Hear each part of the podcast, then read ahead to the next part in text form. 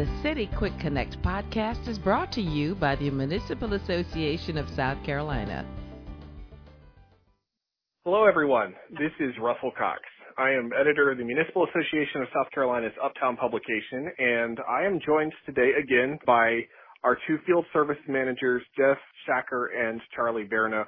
We were in part one of the, of the podcast we're doing right now. We were talking about councils conducting meetings effectively, and we were going through some of the material in the Municipal Association's handbook, How to Conduct Effective Meetings, which is on the association's website, www.masc.sc. And if you have not listened to that first part of this podcast, I encourage you to do so. We got into a lot of good stuff in that. But we did not get to one of the things we wanted to talk about, which was executive session. And, oh, I haven't said this yet. Jeff, Charlie, how are you today? D- doing great. Glad, glad to be with you. Hey, Russell. It's good to be with you. I I just got on a roll, and I like people don't need to hear hear from just me on these things executive session, which we're talking about this time, is the name given to the portion of a city or town council meeting that is closed to the public. And there are questions that come up whenever executive session happens, and we want to talk through some of those. So, so Jeff, let me let me ask you, uh, what are the common questions you see that you get as a field services manager about executive session? Well, hey Russell, we we uh, as you could expect, you might expect, we get a good many questions from cities about executive sessions, and um, so that that's fairly common. I guess a good starting point is to just reiterate what we talked about in the last podcast, and that is that executive sessions are one of the five types of meetings that are explicitly authorized in the South Carolina Freedom of Information Act they're held as part of a regular or special meeting. So, you know, council mm-hmm. prepares an agenda. They provide 24 hours notice in advance of that regular or special meeting. Typically, the executive session is listed on the agenda. There can be some exceptions to that. For example, you know, there may be an item that's listed on the agenda that could qualify for some discussion prior to action in executive session. And in those mm-hmm. cases, council could convene an executive session to have those discussions if it's explicitly, you know, an eligible topic under, under FOIA. But, you know, nine times out of 10 and ideally the executive session would be listed on the agenda. Uh, to go into executive session, council must make a motion and vote in open session of that regular or special meeting to enter executive session part of the motion to go into executive session is an announcement, a formal announcement by the presiding officer of the purpose of the executive session and a citation of the authorizing section of the Freedom of Information Act for the discussion of that topic in executive session. And that, that recitation should be literally a recitation. I mean, it should be the language in that subsection of FOIA authorizing the discussion of that topic in executive session. So the presiding officer would announce the purpose of the executive session. They would reference the section of state law authorizing the session. Uh, and then there, there'd be a motion to vote of council, a second, any discussion, and then vote of council and you'd, you'd enter executive session. There's seven matters, generally speaking, that councils may discuss in executive session and those are authorized in five subsections of the Freedom of Information Act. And like we talked about in the last podcast, the Freedom of Information Act is Title 30. Those are the statutes related to, um, you know, public records and those items of information or records which are shielded from public access. Uh, and then chapter chapter four, which is the Freedom of Information Act. Now, the sections that authorize executive sessions are found in 30-4-70A, subsection mm-hmm. 1, 2, 3, 4, and 5. So subsection 1 are personnel matters. And councils may go into executive session to discuss personnel matters. Now those matters, uh, it, it can't be, for instance, the employee handbook of the cities or, or city or the paid num- number of paid vacation days that the city provides an employee Uh, during a year, or the holidays that you observe that are paid. What we're talking about here is the hiring, the discipline, the promotion, the removal of an employee, their compensation, discussion of their compensation. I mean, those are the, things related to personnel that may be discussed in executive session. And again, that's in 30-4-70A1. Now, in subsection 2, a city may discuss contractual matters, um, the receipt of legal advice, matters that are protected under attorney-client privilege would qualify. If there's a threatened or pending legal claim against the city, that could be discussed in executive session. Additionally, under that section, you can talk about the purchase or sale of real estate. So with a contractual matter, you know, we're talking about a contract that has not yet been approved by council because once that contract is approved, that contract is in the public domain. It's a public record and any member of the public or a member of the media can request a copy of that contract. So what we're talking about here are, are proposed, you know, uh, contracts that haven't been executed yet. And then I mentioned, you know, the, the legal you know, topics that can be discussed. Uh, just because you have your city attorney back with you in executive session doesn't mean that the topic you're discussing necessarily qualifies for executive session.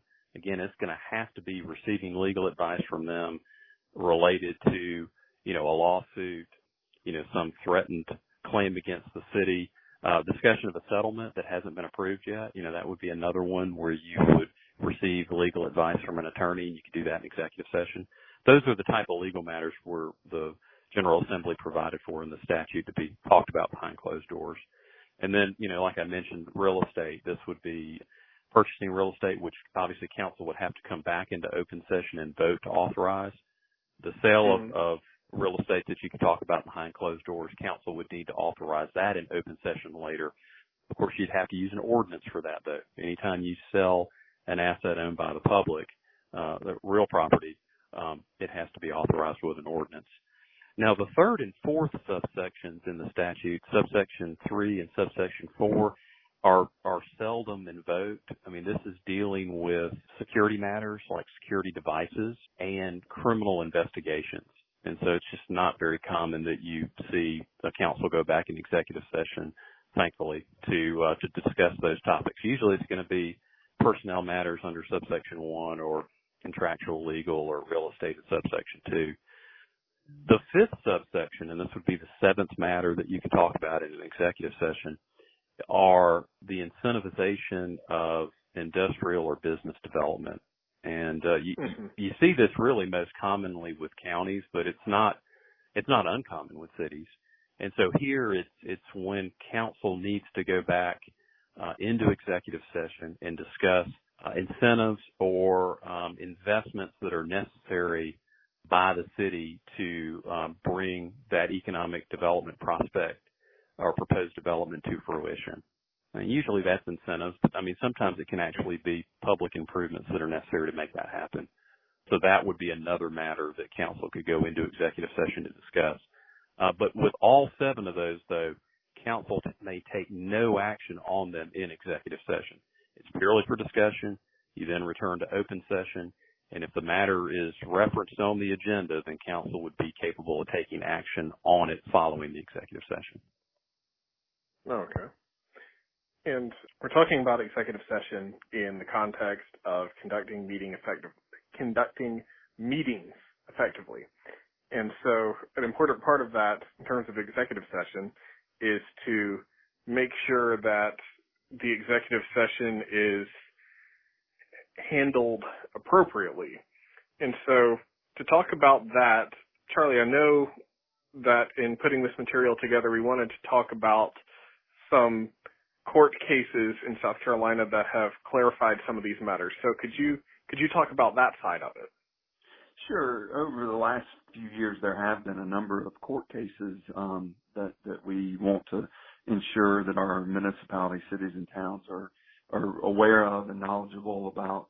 Uh, first, in 2015, the South Carolina Supreme Court case uh, Donohue versus the City of North Augusta, the court ruled that announcing that a proposed contractual matter, so simply saying that uh, we're going into executive session to discuss a contractual matter was insufficient for the uh, requiring the specific purpose, the, the identification of the specific purpose. The Freedom of Information Act uh, specifically uh, says in the law that a specific purpose uh, must be identified uh, for the executive session, uh, and that is defined as a description of the matter to be discussed. So our uh, municipal councils should be reminded that, that they need to, in addition to uh, stating contractual matters, that a, a purpose is is identified. Um, further, we remind our, our, our members that, that that they should not take any type of a, informal polling uh, in executive session. Uh, votes and, and polling should not take place. The only action uh, that can take place uh, is following an executive session uh, once uh, you have adjourned the executive session and returned to the public open uh, meeting. Additionally, there's a, a, second court case that, that we wanted to point out, and that's uh, Brock versus the, the town of Mount Pleasant.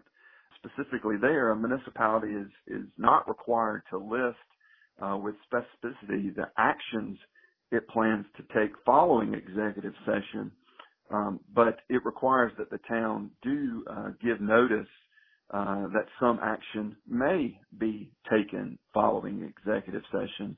So the association recommends on your agenda following an executive session uh, on the agenda that you add a statement, something along the lines of, upon returning to open session, uh, the council may take action on matters discussed uh, in executive session. So as a result of the Brock uh, case, uh, we, we encourage or we uh, recommend that you add that statement uh, to to your agenda.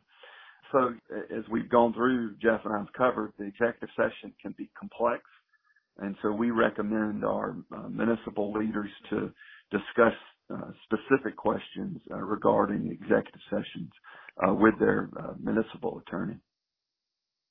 Well, that that covers everything. That covers everything I know. If we had to go over on matters of executive session, any any final thoughts on on this topic from from either of you?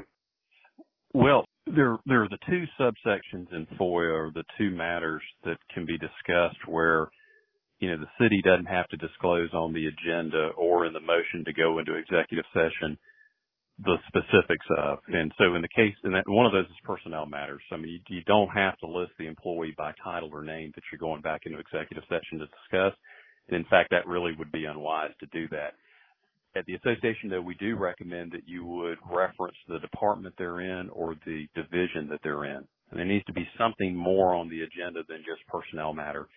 So if it's a matter, let's say, related to the police chief, you you could simply say executive session, personnel matters, uh, police department. Another one of those areas that can be broadly listed on the agenda would be, uh, you know, an economic development matter where you're incentivizing or making investments to facilitate an economic development project. And so, um, you know, you would you would take a sort of generalized approach to listing that on the agenda all those other matters, you know, legal matters, contractual matters, you're going to need to list something more specific on the agenda, like Charlie had mentioned. And so, I mean, the, name of the proposed contract, the matter, with, uh, with legal issues that you're discussing in executive session, you would want to list that on the agenda. And I would keep in mind that, one reason it's important to do that is not only to comply with the Supreme Court rulings that have been handed down in recent years. But the other thing is that in your minutes, the Freedom Information Act says that those minutes are to record the substance of all matters discussed by counsel and acted on by counsel. And while you don't keep minutes of your executive sessions, it's not required and we recommend against it. So don't, don't do that. You may return to executive, from executive session to open session and want to take action on the items that were discussed in executive session. Well, you know, sometimes the council, and I've gotten questions about this, will want to basically motion and vote to approve what council discussed in executive session.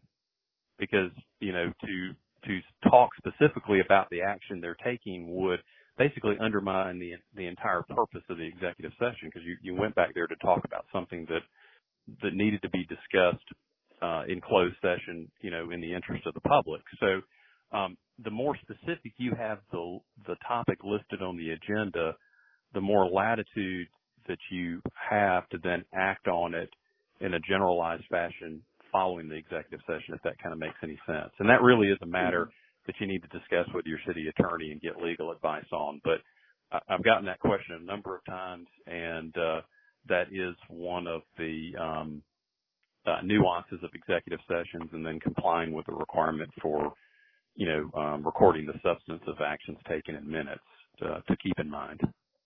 Okay. Charlie, anything any anything further? No, I think these have been uh, two uh, great sessions, Russell, on conducting effective meetings. You guys are the knowledgeable ones about all of this, certainly.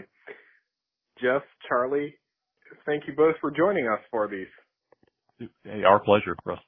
Thank you, Russell. The City Quick Connect podcast is one of several ways the Municipal Association keeps you informed of the opportunities and issues impacting South Carolina cities and towns. Learn more at www.masc.sc and stay up to date with the association's latest happenings on Facebook, Twitter, and Instagram.